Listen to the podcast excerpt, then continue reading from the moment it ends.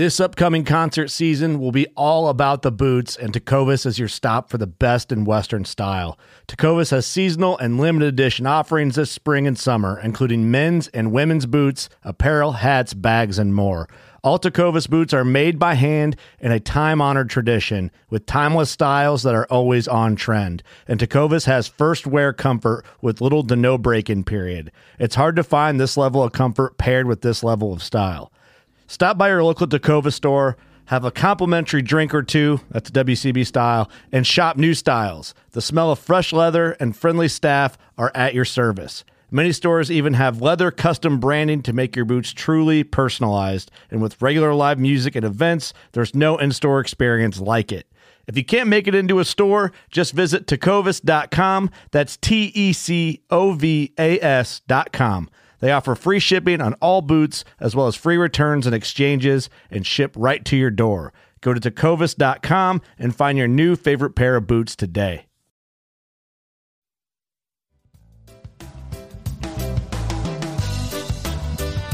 Right on. Welcome to the Guy Jeans podcast. I'm your host, Guy Jeans. And I want to thank you guys for listening to the show and all the different guests that I've been having. I've been having a blast do the, doing this uh, podcast. Been learning a lot. If you guys want to check out my YouTube channel, go to the Guy Jeans Fly Fishing YouTube channel. Um, we got all kinds of stuff on there. I got my band on there, Stoneflies. Uh, I've got a bunch of information on um, fit fly fishing, um, the fishing reports on on the river, um, on in the surf, all kinds of uh, technique videos and that sort of thing. Make sure to scri- subscribe for sure. Um, if you guys haven't been to the new website, the guyjeanspodcast.com website, make sure to go check that out. If you'd like to be a sponsor, check out the sponsors page on there, and uh, we'll get you on the show for sure. Um, also, check out the Kern River Fly Shop Instagram page. We've got updated um, little videos on there and reels and um, all kinds of stuff going on. On the KernRiverFlyShop.com page, um, we have a fishing report on there. It's a sub- subscription based fishing report, but we got special things going on in that fishing report. So um, we've got video reports, um, detailed information, flies that we're using, all that kind of stuff. Um, and you also get a discount now uh, when you become a subscriber for the Kern River Fly Shop. It's a pretty substantial discount when you shop at Kern River Fly Shop. So that's something that you guys might want to check out. It's a lot of fun. I have a lot of fun doing it. Um, so without further ado, my my guest today is Gary Ananian from the Kern River Conservancy, and we're going to find out all kinds of stuff of what he's been up to lately uh, concerning the Kern River Rainbow, the hatchery, and some other projects that he's working on. So without further ado, I'd like to introduce Gary Ananian. What's going on, bud? Uh, I'm doing good. How are you? I'm doing good, man. Um, I, I, guess what I, I, wanted to start out with was have, you know, there's a lot of people that probably haven't heard um, about you, and maybe you can kind of describe, give an example of like what you do out on the river and what your whole organization is about and all that stuff. Yeah, so, uh, you know, when we first started Kern River Conservancy almost 10 years ago, uh, their primary focus at the time was picking up trash, cleaning the graffiti, uh, making the river clean again, accessible for everyone to enjoy. Um, you know, everyone's been tired of coming up here looking at trash, looking at fire pits full of car batteries or whatever it was. So that's something we've been doing for a long time. And in the last year or so, we got really into education and outreach and doing a lot of kids programs. So that's been really successful. We've been taking kids out fly fishing, rock climbing, stand up paddle boarding, and now that we have more precipitation in the weather, we're going to start doing a lot of um, tree planting events and taking oh, people oh, wow. out to do some tree plantings in the areas that recently burned. Oh, awesome, man! So you're not only doing the Kern River Conservancy, you've started another organization, right? Is it kind, of, or is it kind of are they the same or are they different?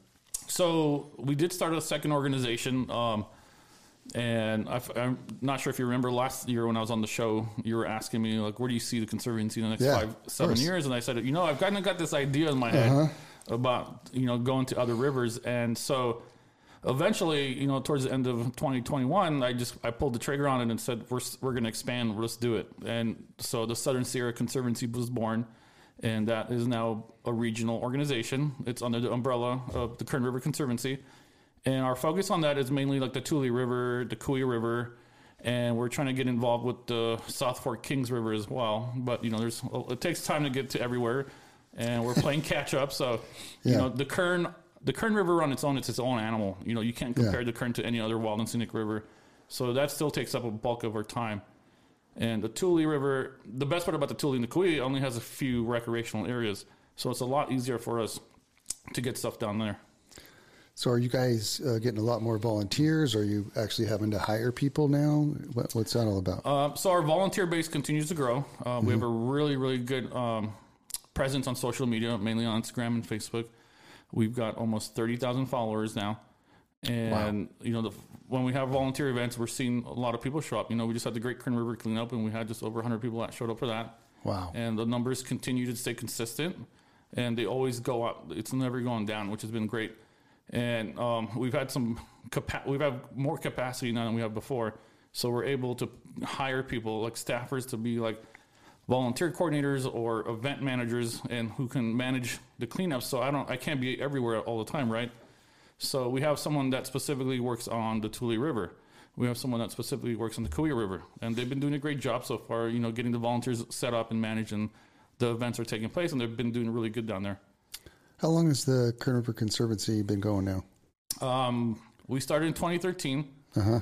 and you know, just next year is our 10 year anniversary, which is a huge deal because it's you know, Uh-huh. being in California, it's already hard to own and operate a business, let alone a nonprofit. So.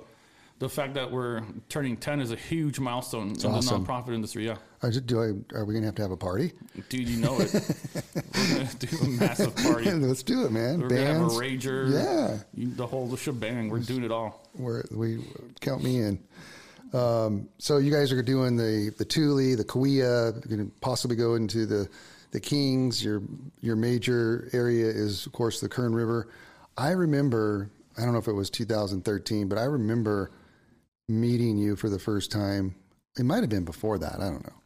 But I remember you were like, "Oh yeah, I'm starting this thing called the Kern River Conservancy," and I was at the time. At that time, I was thinking, "Man, somebody needs to do something." You know, somebody needs to do something.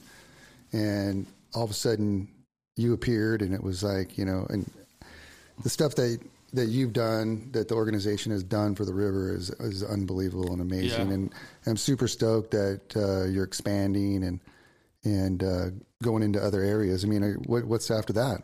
Um, I'll ask you that now, and then the next podcast, dude. I opened Oh, up man. nationwide. Yeah, you know what? Like, uh, I mean, just you know, when I first started the Kern River Conservancy, it was never like my goal to make it what it is now. You know, Yeah. because I loved working the nightclubs and bars in LA, and that was my thing. And I was like, Yeah. oh, this is gonna be like a passion project. I can do this here and there. Right. But it just took off, and Yeah. I didn't know what to do at one point. I'm like, what am I going to do? Like, this is becoming a full time job. And so eventually in 2018, I quit my job in LA and moved up to Kernville and started doing this full time.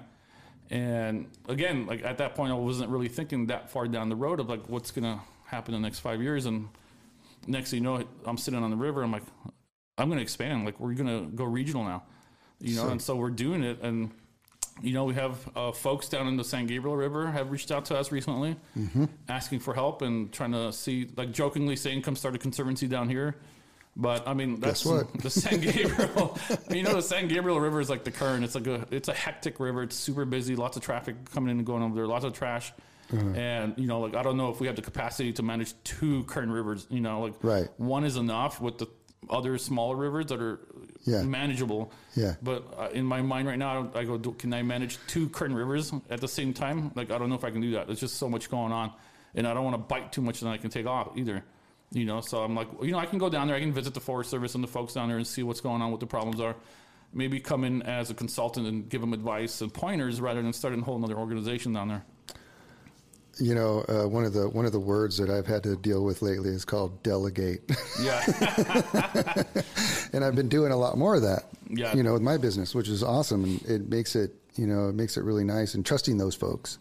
You know that they can do a good job, and they do. And um, I mean, it sounds like you're going to probably have to head into that, you know, area too eventually. Yeah, I mean, know? this summer I learned, you know, like everybody, this whole summer, you know, the theme was we can't hire staff. We don't have staff. We don't have quality people. And I can firsthand say that's so true because I think I'm on employee number six or seven kind of working with us this summer. We've kind of, we hire people, they don't show up to work. Oh. We hire people; they have no car. When they told us they have a car, they can get to wherever they have to go, or uh-huh. they'll show up for like a couple of weeks and then they just disappear. You know, so I get the struggle everyone else is having. You Yeah. know, like I was talking to the people that own the coffee shop in Lake Isabel, and he was telling me he's like, I've literally gone through I think 30 employees this summer. That's how many people he's hired Whoa. who have not showed up to work on their first day or work a couple days and just don't come back and People don't want to work. and it's like it's everywhere, you know. And it's like bizarre, and I'm just like over here, like, oh, same here. Like I'm trying to find people. That's a trip, man. Yeah. So what's your uh, what's your projects going on now that you um, as far as like fish or trash or uh, anything like that? You got any any Yeah. stuff going on? So trash is always going to be a year-round project for us. It's Yeah. something that we'll continue to do all the time. What's the, well, sorry to interrupt you. What's the since we're on trash? What's the gnarliest thing that you've ever seen out there? Like I've seen, been seeing some pictures lately, like just serious dumps that you've done. But what's the craziest thing? You know, upriver we see just your standard trash that campers and picnickers would leave behind. Yeah. Um, around the lake, we see problems from the locals. The locals, Refrigerators. refrigerators, uh, a boat. Um, you know, Yeah, we, yeah, we yeah. pulled a boat out of there. Um. Washers and dryers, and I mean, I should start a secondhand store and just sell everything I find. Uh, right. But you know, the locals just love going to the lake and dumping their crap because they don't want to drive four miles to the dump. That's crazy. You know, they just dump it over there. So, and on the lower river, the lower is like some like it's like the Bermuda Triangle down there. like I don't even know. Like the last time I was down there with the Forest Service, um, we literally like came up on like this beautiful place down there to fish, and Yeah. and we walked down there, and it just smelled like death. oh no. And sure enough, there was like bags of like dead animals, like, Aw. and like you know, there was like candles everywhere. And like it was, it was There was what? like candles. Oh. So it was apparent that there was some out. type of like sacrifice of animals going on, like some satanic stuff or whatever. But yeah, we had to pull out like a bag of like dead chickens. Whoa. Yeah, it was pretty gnarly. Where was this at? Uh, it just it's in the canyon. It's like one of the pullouts. You pull out. There's like a nice little area where there's a beach, and we out. go down there every now and then. We'll pull into those areas to check on and things. And yeah, we just we got down there and it smelled, and I was like, dude, it's probably like a maybe a dead body that washed up that hasn't been found yet or whatever. But no, then we found a bag, and then I was like, I hope it's not like a dead baby or anything like that. And so we just braved it and just opened it up, and it was just like dead chickens. Yeah, you know the uh, the lower Cor- the lower Kern is so beautiful too. You know, I've been spending a lot of time down there this whole this whole year, guiding and, and fishing down there, and it's just it blows me away, man. How how how for one, how many fish are down there, and how good the fishing is, but how beautiful it is. You know, regardless of all the the stuff that uh, you know you see driving along the road and all that. There's a lot of areas down there that you can go and enjoy and not see a lot of that stuff. Yeah, too. definitely. I always recommend people to go on a rafting trip down there. Yeah. Um, because I always had like a weird outlook about the lower Kern before I went on my first rafting trip. And I went on my first rafting trip with Whitewater Voyages, and I got to see parts of that river that I had never seen before that you don't get to see because a lot of people just drive up that canyon; they don't stop and see. Yeah. So I went places I'd never imagined, and I was like, "Holy crap! This place is unbelievable!" It is. Like it's like, in my opinion, I think it's more scenic and wilder than the upper Kern. You know, because the upper doubt. Kern is so saturated with campers and tourists, mm-hmm. and in the lower Kern, there's not much access for the public. So, you you know, it's a big canyon. Yeah, it- it's huge Yeah. and it's gorgeous. Like there's so much. You know, there's like the jungle run. Like, there's a reason why I call it the jungle run because it looks like the jungle down there. It's like so much greenery and it's like it's in, it's insane. Yeah, I, I really like it. So anyway, sorry to get off track there for a second, but so you have the you were talking about the trash, and then you were going to talk about so maybe Yeah. So um, everybody knows that the staircase at the Johnsondale Bridge Oh, yeah. kind of collapsed and it's been kind of out of service, hasn't been used. If you're a fly fisher or an avid hiker, um, you've experienced the wobbly stairs at the Johnsondale Bridge. So um, there was some pressure that came from the Tulare County Sheriff's Office about getting rid of that thing before somebody fell and died or broke their neck. So the Forest Service sent um, the fire crew down there and they dismantled it. They took it all out. They cleaned all the r- loose rock that was down there.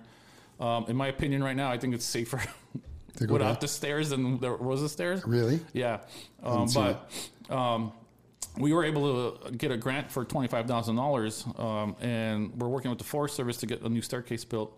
So we're working with some. When is that going to be done? So we got the money finally. Uh, the check came in about two weeks ago. Um, we've met with the engineers and everyone. We've had a contractor meeting. Um, so we're waiting for the contractors to send us a bid, um, so we know what's going to cost. and where the Forest Service has to fill in as well. You know, there's a, there's a lot of material that's left over that we want to bring back in. It's still solid stuff that doesn't have to go in the trash, so we want to reuse that stuff. Um, Like, So- the, like the, some of the metal stairs. like the metal stairs and the railings are still in good condition. They can be Yeah. reused. Um, so the stuff like that. So we're waiting for a quote from the contractor so we know what we're looking at. If it's something that's in the price range of the grant money that we got, then we'll go forward with the project. If not, then we'll get look for another contractor. But I would say for sure, like 100%, that staircase will be done by the springtime. oh, And sweet. so everyone will be able to access that trail again. nice, man. Good, nice work on that for Yeah. sure. Yeah, and then um, the Kernville hatchery, it's still closed. Yeah. Um, that's something that we've been working with with um, Senator Shannon Grove's office and Assemblyman Devon Mathis's office. That's been an ongoing thing for about a year now. what's the, um, what's the latest on that? So the latest is I reached out to them right before I had this meet this podcast to make sure I had up to date information from them. Yeah. So they sent me like this like five page. they made like a brochure out of it. Like this is how screwed up stuff is down there. So the last uh, I, I went to one of those meetings. Um, I don't know, was a couple months ago, maybe or something in the summer, and um, there there was a lot of you know trying to find out you know where the purest strain of Kern River Rainbow is and all that, and then also you know what's going to happen with the hatchery and all that kind of stuff. And so, if you want to just kind of you know elaborate on Yeah. on what you know, Um, so, according to this brochure they sent me, which is kind of funny, but um, they have secured the funding, according to this, oh nice, for the okay. hatchery remodel renovation. sweet. And so, That's big news, right? yeah, I mean, they didn't before. They weren't thinking about doing. It was gonna. yeah. So, I mean, like I said, this is like coming from a government, so we don't know how Okay, accurate okay. it could be. Um, they've secured funding, but then they also found uh, during their assessment with contractors that there was some significant uh, pipeline damage or deterioration over the years. So that has to be um, that wasn't accounted for originally. Um, so now that has to be something that they have to get back in and figure it out. But it's so the project, the construction is going through general services, not fish and wildlife. So that's the reason fish and wildlife hasn't been really giving an answer to our questions for the past year because they didn't know. So they've kind of said, well, general services handles all our construction. Um, so What's general services like? Just your. It's kind of like a public works for the state. I guess Oh, they okay. handle they handle the maintenance and renovation projects. Okay. Um, so, from what this says, that's what they're doing. They're waiting to get additional funding for the pipeline, um, and then once they secure that, then they'll start working. Um, I was told from a hatchery employee that they've had some people going in and working on. So you know, there's three residential houses on the property Yep. where staff is supposed to live. Um, Yeah. And apparently, they've been going in there and working on those houses, which Oh. is a sign that means they're getting their place ready to hire staff and have them live there. Okay. Because they're not livable right now. That's great Um, news. So, so what we've been told is they've started done some minor remodeling work and getting stuff done over there, which shows us that they're probably getting ready to hire a manager to come live there and work from there. Mm-hmm. Um, so, so that's a good thing. Um, they did back in end of August. Fish and Wildlife teamed up with the Merced Fly Fishers, and they sent a crew out for two weeks in the backcountry, and they did a ten day trip to the Kern Kaweah Gap area, mm-hmm. and they hiked in three days to get to their first target location, and it was all they pretty much fished every creek, swimming hole, pond, lake, whatever you can call it, that had a body of water. They fished it, waterfalls, whatever. If they saw water flowing, they threw a fly in there to see if they'd catch something, and they caught about 200 trout, rainbow trout, um, and they did their thing. They clipped the fins and they, you know, got all that back down here. They came back after two weeks, and all the samples have been sent out. Um, so I've heard different stories. I've heard it's gone to the biologists at Fish and Wildlife. I heard some of them went to UC Davis or Berkeley, and they're all being studied to see which is the most pure strain. Um, I know for a long time, Fish and Wildlife was really obsessed with 100%. And we want 100% genetic. And it's hard. You're not going to find 100% anywhere. And if that's what your goal is, and this project will never be accomplished. So I've heard that they're kind of settling for 95 or 90% genetic. Um, so we'll see what happens with what they've caught up there. Um, one of the guys that went over there is a good friend of mine. He went on this trip and he said the country out there is just unbelievable. He's like, we caught Kern River and rainbows that you would dream about. You know, like the beauty, the sizes, the wildness that they were catching was unbelievable. and he's pretty stoked. He feels confident they got some good fish. These are all, all areas that ne- they had never searched before, and they've never fished before. Nice. It, it um, did they film it and, and do anything like that? No, I, I sent a GoPro with them Okay. uh, to film it because we're still working on that documentary that we started uh, several years ago. Yeah. Um, to film the whole document of bringing Kern River rainbows back here. Mm-hmm. Um, it's taking a lot longer because we just didn't expect Fish and Wildlife to continue putting things on hold. With this Yeah, yeah. project. You know, with 2018, um, we had the earthquake, right? So then there was some damage to the trail and they didn't go. And then the next year they had um, the volunteers were very very old and couldn't hack the high altitude. So they got sick and they had to come back and the trip got canceled. Then you had covid. Then the year after that was the fires. And so then this year it was like a green lit we're green light we're going we're doing it. And it was like so short notice. Like i got like a 10 day notice on this and there's Yeah. no way i could have gone Yeah. and there's no way our camera guy was going to be able to go on a short Yeah. notice like that so I ran down to Bakersfield, went to Best Buy, picked up a GoPro, the best one they had, the latest model, bought extra batteries, charging cable, whatever you can imagine. I bought everything for these guys. Drove from Bakersfield all the way to Bishop to meet with them, dropped all the stuff, showed them how to use the GoPros, and you know they were off. And then I came back two weeks later to meet with them in Bishop, and I was going through some of the footage, and it was just it's just Is it good? unbelievable Oh, nice. for a bunch of amateur guys, what they got, Yeah. you know, recorded is so. The, the countryside up there, obviously, Insane. It's insane, and the, the fish they were catching and the process they documented everything like so well. You know, we gave them a shot list of what we wanted to make sure they got all that, and they did, and they did a great job. So you know, Nice, they man. brought back like I don't know, I think like 200 hours of footage. Oh, sweet. So we it's going to take us some time to go through all that and um, figure out what's going to stay and what's not going to stay. And then obviously when you cut that, then you bring it down. You know, we have to take 200 hours and drop it to three minutes. You know, So, for those that don't know, um, kind of explain like what this whole Kern River Rainbow project is all about. What they what they plan to do, you know, with these fish, um, what they're going to do with the hatchery, how it's all tying together, and then what the ultimate goal is for the the Kern. Yeah. So right now, um, all the fish that you catch in the Kern River, uh, the, really basic rainbows that you're catching are coming from the San Joaquin hatchery. Um, they could be a combination of McCloud or Eagle Lake rainbow trout. And just uh, really, um, there's no consistency. It's whatever they have money to buy Yeah. is what they're stocking. So. Uh, the trucks come up here twice a week. You know, you see them driving around Kernville, stocking the river in town and upriver. Um, and so that's what they're doing. And the goal is to get rid of that and have the fish that are being stocked in the river to be native Kern River rainbows that can reproduce. Because the fish they're bringing there are triploids, they don't reproduce. They're sterile fish, and the purpose is that we don't want hybridization between you know mm-hmm. farm raised fish and native fish.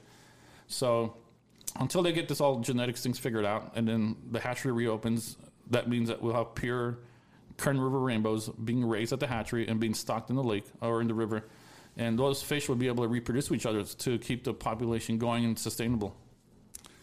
Fishing like a local isn't just about catching fish. It's about connecting with the environment and the people who call it home. It's about hearing the stories and traditions that have been passed down for generations and sharing unforgettable moments with the people you meet along the way. Fishing like a local is having an experience that stays with you forever. And with Fishing Booker, you can experience it too, no matter where you are. Discover your next adventure on Fishing Booker. This episode is brought to you by Reese's Peanut Butter Cups. In breaking news, leading scientists worldwide are conducting experiments to determine if Reese's Peanut Butter Cups are the perfect combination of peanut butter and chocolate. However, it appears the study was inconclusive, as the scientists couldn't help but eat all the Reese's.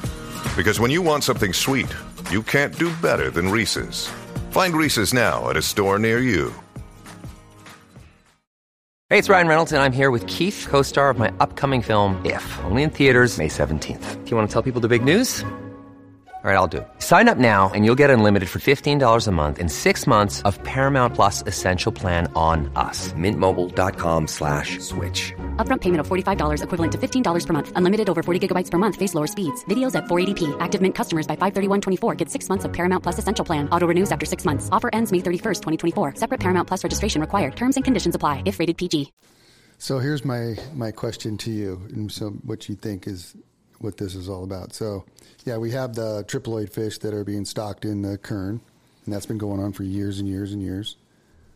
But there's a there's a dilemma. There's fish that are being stocked in Lake Isabella that, in from what I heard, can reproduce, and they're from Nebraska or wherever they're, you know, the Nebraska, Nebraska tailwalkers or whatever those fish are. So, do you do you know anything about that as far as like what what their plan is to do with uh, with those fish? Because all those fish end up coming into the Kern. I've caught them. Uh, my clients have caught them. Um, and so, you know, that's kind of a that's kind of an interesting. Yeah, it's been brought there, up to right? conversation with Fish and Wildlife. Um, they Yeah. don't really have an answer to that. Of course, What can they which do, is yeah? not surprising, but Yeah. um, you know, Lake Isabel that is permitted through the Chamber of Commerce down there. They're the ones who stock the fish for the Derby every year. Mm-hmm. Um, and I think in the eyes of Fish and Wildlife, it's like, well, they have a permit. They're doing everything legit. They're buying the fish from a, a licensed farmer or whatever. Blah blah blah.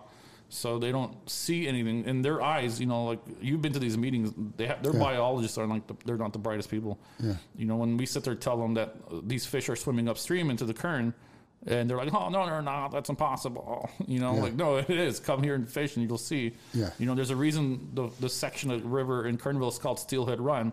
It's because sort of the tailwalkers are showing up, and the people Mm-hmm. are catching these like monster trout. But yeah, it's just. You know, they see things different. Like a biologist for fish and wildlife has a different point of view than a biologist that was working for an environmental group. You know, for us, it's all about native and keeping the natives protected. Right. And on their end, it's it's a business. Oh, they have a permit; they're legitimate, so they can plant whatever the fish they want. Yeah, that's interesting. That's an interesting thing that's probably got to be addressed. You know, if they're going to do the Kern River rainbows in the in the Kern and, and keep stocking, you know, fish that can reproduce in the lake, they're going to have to they're to have to do figure something out there. Yeah, I'm sure when that day comes, you know, like it's going to be an advocacy thing between you know us and the fly fishing community, and like you know we're going to have to find a a medium because obviously we don't want to ruin an amazing event that the Chamber of Commerce is putting on that draws tens of thousands of people here for its commerce and the economy here. It's a booster. But at the same time, like we, you know, the people that are fishing the derby don't care what they're catching. They're not stoked if they a, they caught a native kern, rainbow, or Right. they caught a catfish. They don't care. Yeah. Those guys just want to catch fish. Sure. So it's an interesting interesting thing that goes on. So back to the hatchery. So the pipe that you were talking about that needs to be fixed is that the one coming from KR three? Um, I don't know. They didn't really describe. Oh, okay. They didn't give me a description. They said that there's a pipe that was very, very old and it's deteriorated and it was not caught in the uh, uh, initial assessment of the, the renovations. Okay. Interesting. What other projects you been working on? Um, we're doing some fire prevention stuff as well with the Forest Service and Kern County Fire. Um, You know, we're trying to get um, preparedness, readiness programs going for people up here. We've had two devastating wildfires in the last two years here. Um, and one thing we learned is no matter how much people think they're prepared, they're not. Yeah. And you know, with the French fire, we saw that, and we stepped up and we tried to help as much as we could with the resources we had. And after that fire, I just said, you know, like I'm going to start looking into how we can help this community be better off, not just being prepared for it, but as a response as well.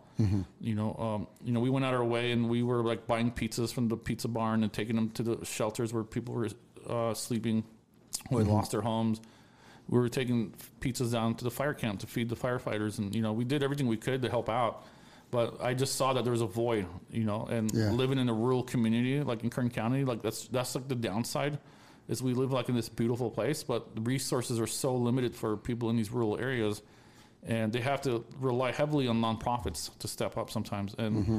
i think that's where kern river conservancy has been successful at doing is we identify the problem as failed government responses or not enough response. So we have to step that up and help out. You know, um, during the French fire, people were complaining they weren't getting information from the agencies. Nobody knew what was going on, and we use our resources and our connections to find out the most up to the minute fire information there was, so we know how to address that. And you know, we had a great partnership with the Forest Service and Kern County Fire and, try, and get that information out there. As a third party, non-agency, we don't have red tape. We don't have bureaucrats telling us what to do. We can publish that, and that's what we were doing. We are putting fire information out as fast as we were getting it.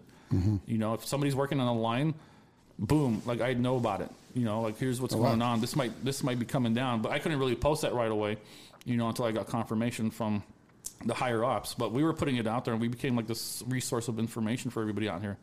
Yeah. And it really grew the capacity of this group to not just be like an environmental group, but we became like a big beacon for the community for help. You know. Did you ever think that would be where where you guys would lead? Absolutely. Like I mean, like today I was at a homeless meeting. You know, like Yeah. we're trying to figure out how we can um, address the homeless situation in the valley, right here in, In- Kern in- in the valley? Yeah. Oh, okay. So now we're getting involved in that because we do have homeless people that camp in the campgrounds, Mm-hmm. and those are things that we have to deal with, whether it's trash or stuff like that. Um, so that falls on the hands of whether it's BLM or Forest Service or even with us. Sometimes things can get a little busy, especially in the off season. Like right now, a lot of the employees are gone; they're seasonal employees, so a lot of volunteers start picking up the slack on all that. so down there on the lower Kern, I've, I've seen some people hanging out there in tents. You know, like that where the where you know where the they put in the rafts there when you get off the freeway. Yeah. you, you know what I'm talking about. Yeah. yeah. Are those folks? Are the, a lot of those folks homeless down Um, there? or- probably, yeah. I mean, I haven't been down there since July because Oh, some of those areas we can only access with the raft. Yeah, yeah, yeah. Um, so I think that's another reason why law enforcement is not aware of them or they're not Mm. getting kicked out because law enforcement's not making that. yeah, yeah. You know, and that's like get in there. mostly a lot of that land is BLM as well. So Are you guys seeing uh, more homeless up here than, Yeah. than normal? we are. Why is that? Um, I think it's just because it's out of sight, out of mind mentality. You Mm. know, you're just kind of in the forest. You're just hidden. Nobody's going to bother you. Um, you're legally allowed to stay in the campground for a specific amount of days.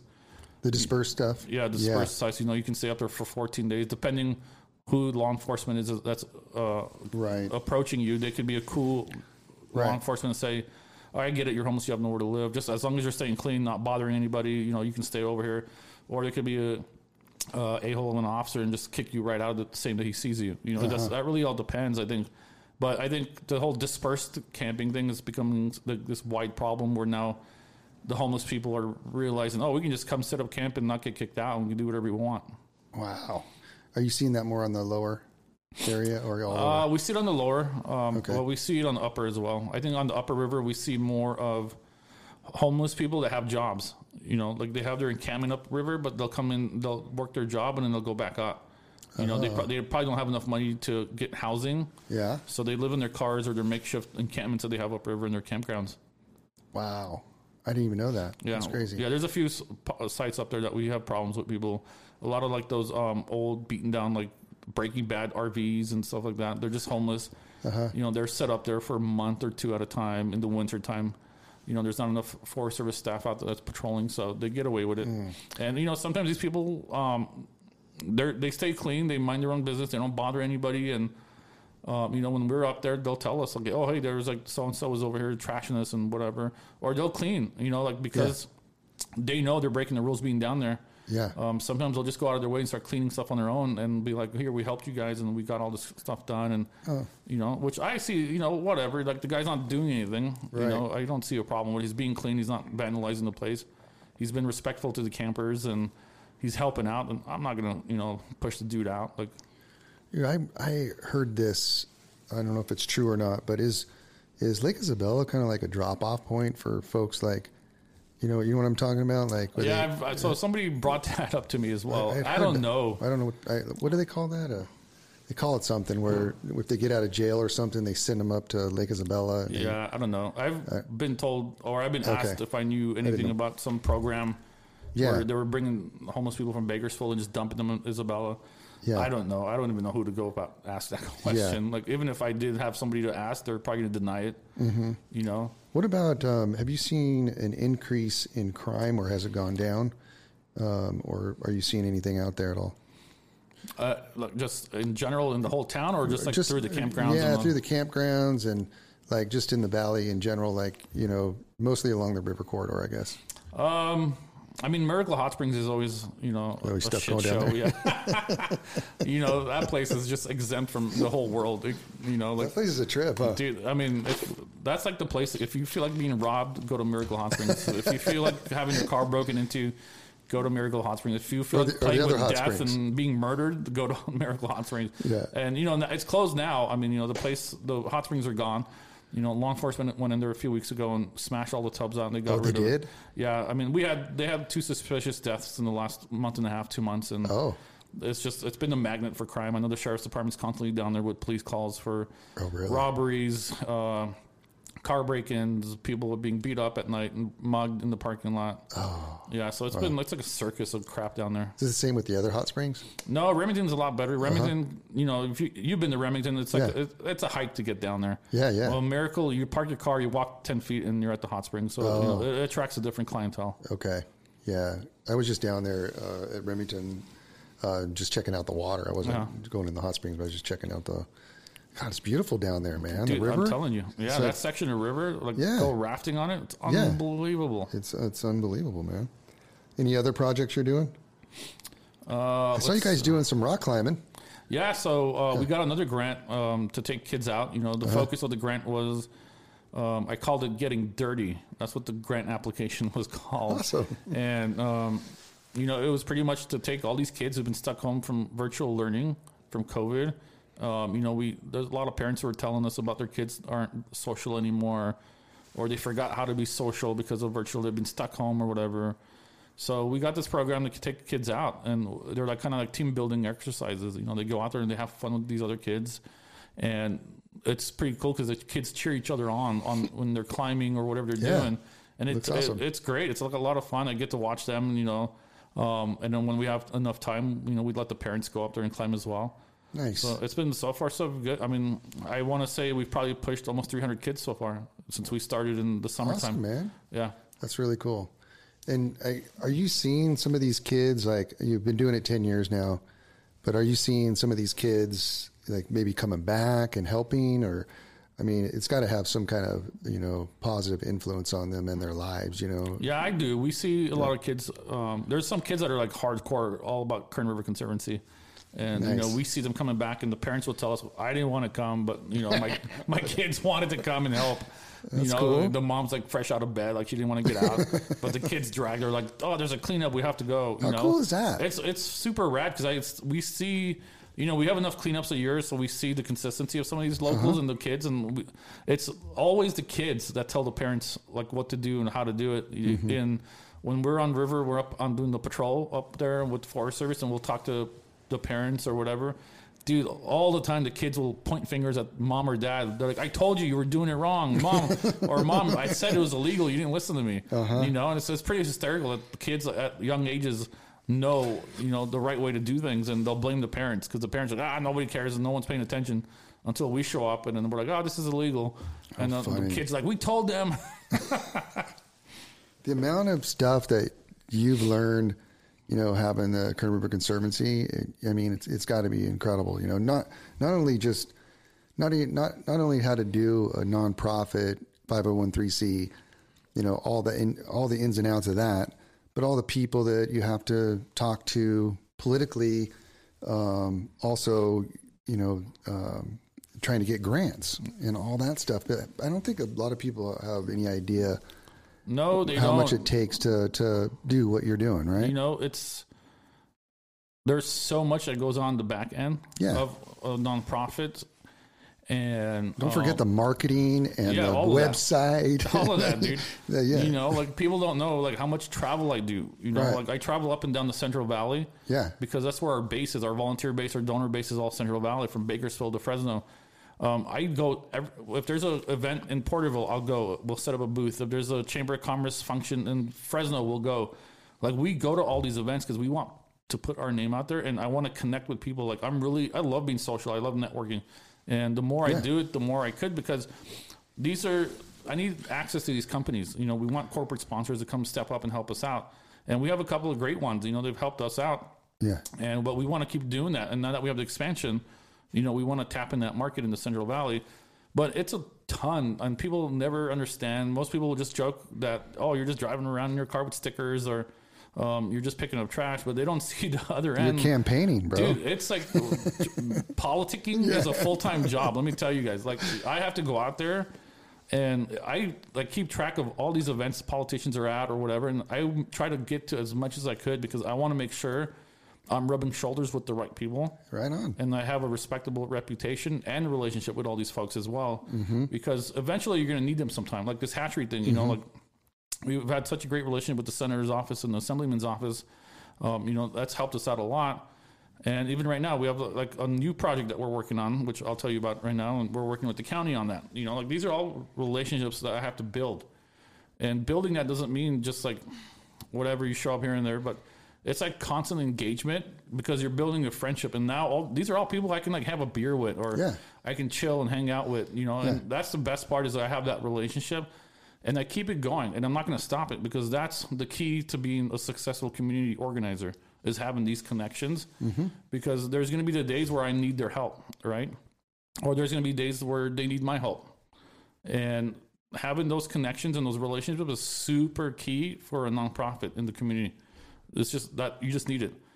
If I knew the gas crisis we're going to have this summer, Oh my God. I would have waited an extra year to create the expansion. Oh my God! Dude, right? driving up and down in a Ford F three fifty. Oh, yeah. Going to Yeah, yeah. You know, there was sometimes I was like on the road constantly for weeks at a time. Right. Fresno, Porterville, Springville, Visalia, Three Rivers, like back and forth, like going. Oh, yeah. Uh-huh. And there's this like the season of events, and you have to go to all these, all the senators here, the, the assemblyman's there, you know, the supervisor's to be there, and I go to those. I just want to make sure I'm represented as Yeah. are my organization, so people know we exist. Mm-hmm. You know, and that's the biggest thing is like you're promoting yourself, the brand It's huge. right? And Yeah. people have to know about you. Yeah. You know, so when I go to these events, like I want people to know that the Kern River Conservancy exists and the Kern River Valley exists. And Yeah. that's the key. So they know there's representation here and a respectable one at that. Mm-hmm. Right on. I mean, do you think that going back to the hatchery project, do you think that if you and some of the other folks didn't push a little bit, that this would have been dropped? I think Fish and Game was on, they were just verge. sleeping on it and Yeah. they weren't really, like, nobody's going to bother us about it. And then we had sent a few emails out and they just kind of like fell on deaf ears. And then when we got Assemblyman Devon Mathis's office involved and Senator Grove's office, um, you know, and then they started with the the legality of like sending emails or letters, official letterheads coming from both the Senate and the Assembly, asking for accountability. What's going on? Why is this not being done? Where's the money? You know, and that kind of got the wheels turning over there to where we're seeing now some progress being made. It's not a lot, but it's a little. But it's at least they're starting to get the ball going. And I think they, I think they they know that the radar's on them. They're being watched. At what extent they don't know, but Yeah. um, not just by on the political end, but on the community end, that the organizations are paying attention. And if we don't see movement, then we'll come back with another round of attacks on like, hey, we need to know what's going on. Nice man. There's a there's a project going on uh, down by Mean Lake. Have you seen that? They're like tearing up like the the sidewalks all around the lake and stuff. Have you seen No, what's going on down there? Uh, it looks like they're getting ready to extend that bike path somewhere. Oh, probably. Yeah, doing something. They've kind of cleaned that area up a little bit down there, man. It needs it needs more love, but it's, yeah, they got a ton of money. Uh, Kern County Parks got a, like tens of millions of dollars in funding recently. Are they- for all their parks? Oh, that that would be amazing to fix that. Yeah, totally. up, right. You said you had another project you were working on. Yeah. So um, if you're if you live in Kernville or you fly fish around Kernville, then you're really familiar with um, the you know what they call Steelhead Beach, right across River Nook. You guys take people down there to fish. Oh yeah, Steelhead Run. So yeah. that whole property is owned by the Kernville Chamber of Commerce. It's about 13 acres of land.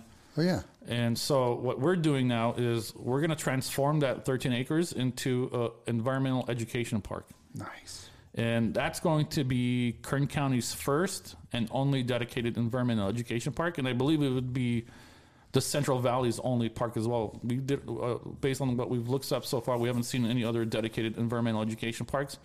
So we're going to outfit that whole thing out. Like we're going to have an outdoor amphitheater for kids to come and like listen to speakers talk about the environmental stuff. Um, we have access to the beach, so we can do the fly fishing, stand up paddleboarding, river safety over there. Um, we're gonna team up with this other group, and we're gonna plant all these like native wildflowers down there, and the kids Nice. can go in there and do the tours. And you know, there's the nature walk that we built there. The Boy Scouts came out and they did a great job building that. Yeah. Um, we've started another phase. We're building a picnicking area towards the right end of it, where the mobile home park is. So Mm-hmm. right over there, we've cleared all that out, and uh, you know, the Kern River Rodeo Association came out with all their kids, and they did a fantastic job of helping us out with over Clean there. that. Um, so that's going to be like a picnicking area.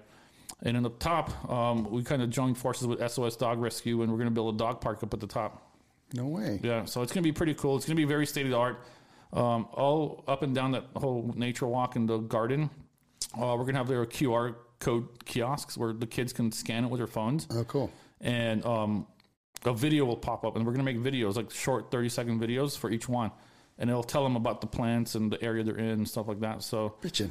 kids don't like to read, so at least we do a video, and so it's still in Kernville, so there's service, so they can get the video pop up and they can watch That's it. cool, yeah, man. That's really cool.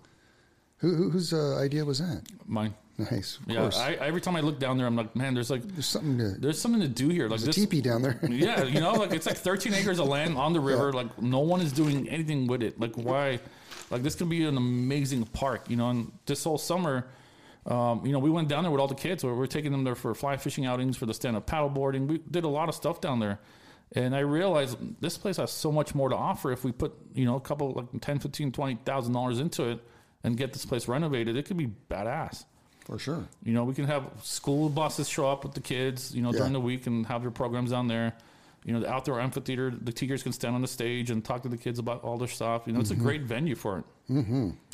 I mean, could it could it also be used for a musical venue too? No, Or- I don't think no? it'd be, it's not that big. Oh, it's not that big. Yeah. That'd be cool. Yeah. We need to we need an amphitheater in uh, Kernville. You know, we were talking about that right across at the rodeo arena. There's still Uh-huh. that, uh, there's a lot of empty space back there in that property. To You know, it'd be a great like concert venue.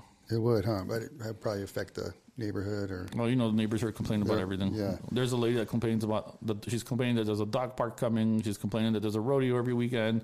She's complaining about the cars. She complains about the guy on the bicycle. Oh, really? She Okay. complains that the birds are chirping too loud. She calls the chamber of commerce for everything. Right on. So, and what else? Anything else?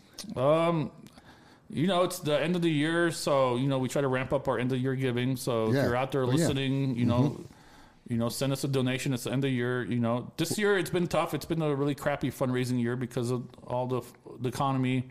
People didn't have disposable income to you know give money out like donations and stuff like that. We saw a huge, huge drop in our fundraising. You know, none of our fundraising goals were ever met this year. All of them fell very short, like a lot, very, very short. You know, it's just people didn't have the money; they didn't know what to do, and so What, what if they want to donate? Where do they donate, and where, how do they do it? so it's pretty simple. They can go to our website at kernriverconservancy.org and just click on the donate page, and it'll take Okay. them there.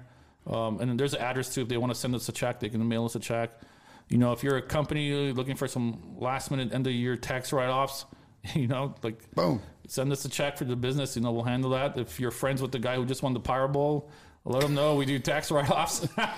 So that's that's it on your Kern River Conservancy.org uh, website, Yeah. and then go to the sponsorship page. No, do- donate page. Donate page, Yeah, they just click on donate, and then they can donate over there. Donate page, Um, okay. If you are an avid Amazon shopper, we have an Amazon Smile account. You can register on our website too. So every time you shop, Amazon will donate the percentage of your proceeds to us, and it's pretty good. We get, I think, like three hundred dollars a month from Amazon.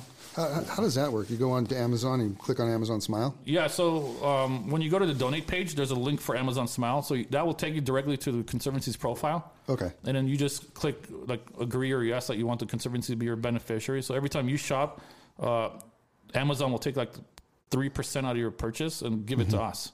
Okay. You know, um, for everybody that's listening out there, I'll have these links on uh, the website as well as, uh, you know, on the podcast uh, website as well. So if you guys want to donate, uh, definitely do so. You can obviously see all the different things that the Kern River Conservancy is doing for not only the community, but also for other communities as well. Um, I think it's a, it's a good, good thing to donate to these folks for sure. Yeah, definitely. I mean, we're a donation run organization. Um, a lot of the projects we do, uh, they are not funded by grants. You know, there's no grants for trash. There's no grants for picking up trash or cleaning graffiti or outreach, like teaching people to leave no trash. That just that comes out of our pocket. We do that on our own time. Um, you know, but other projects are you know funded by grants, like for the hat, the, the stairs or you know stuff like that. That's different.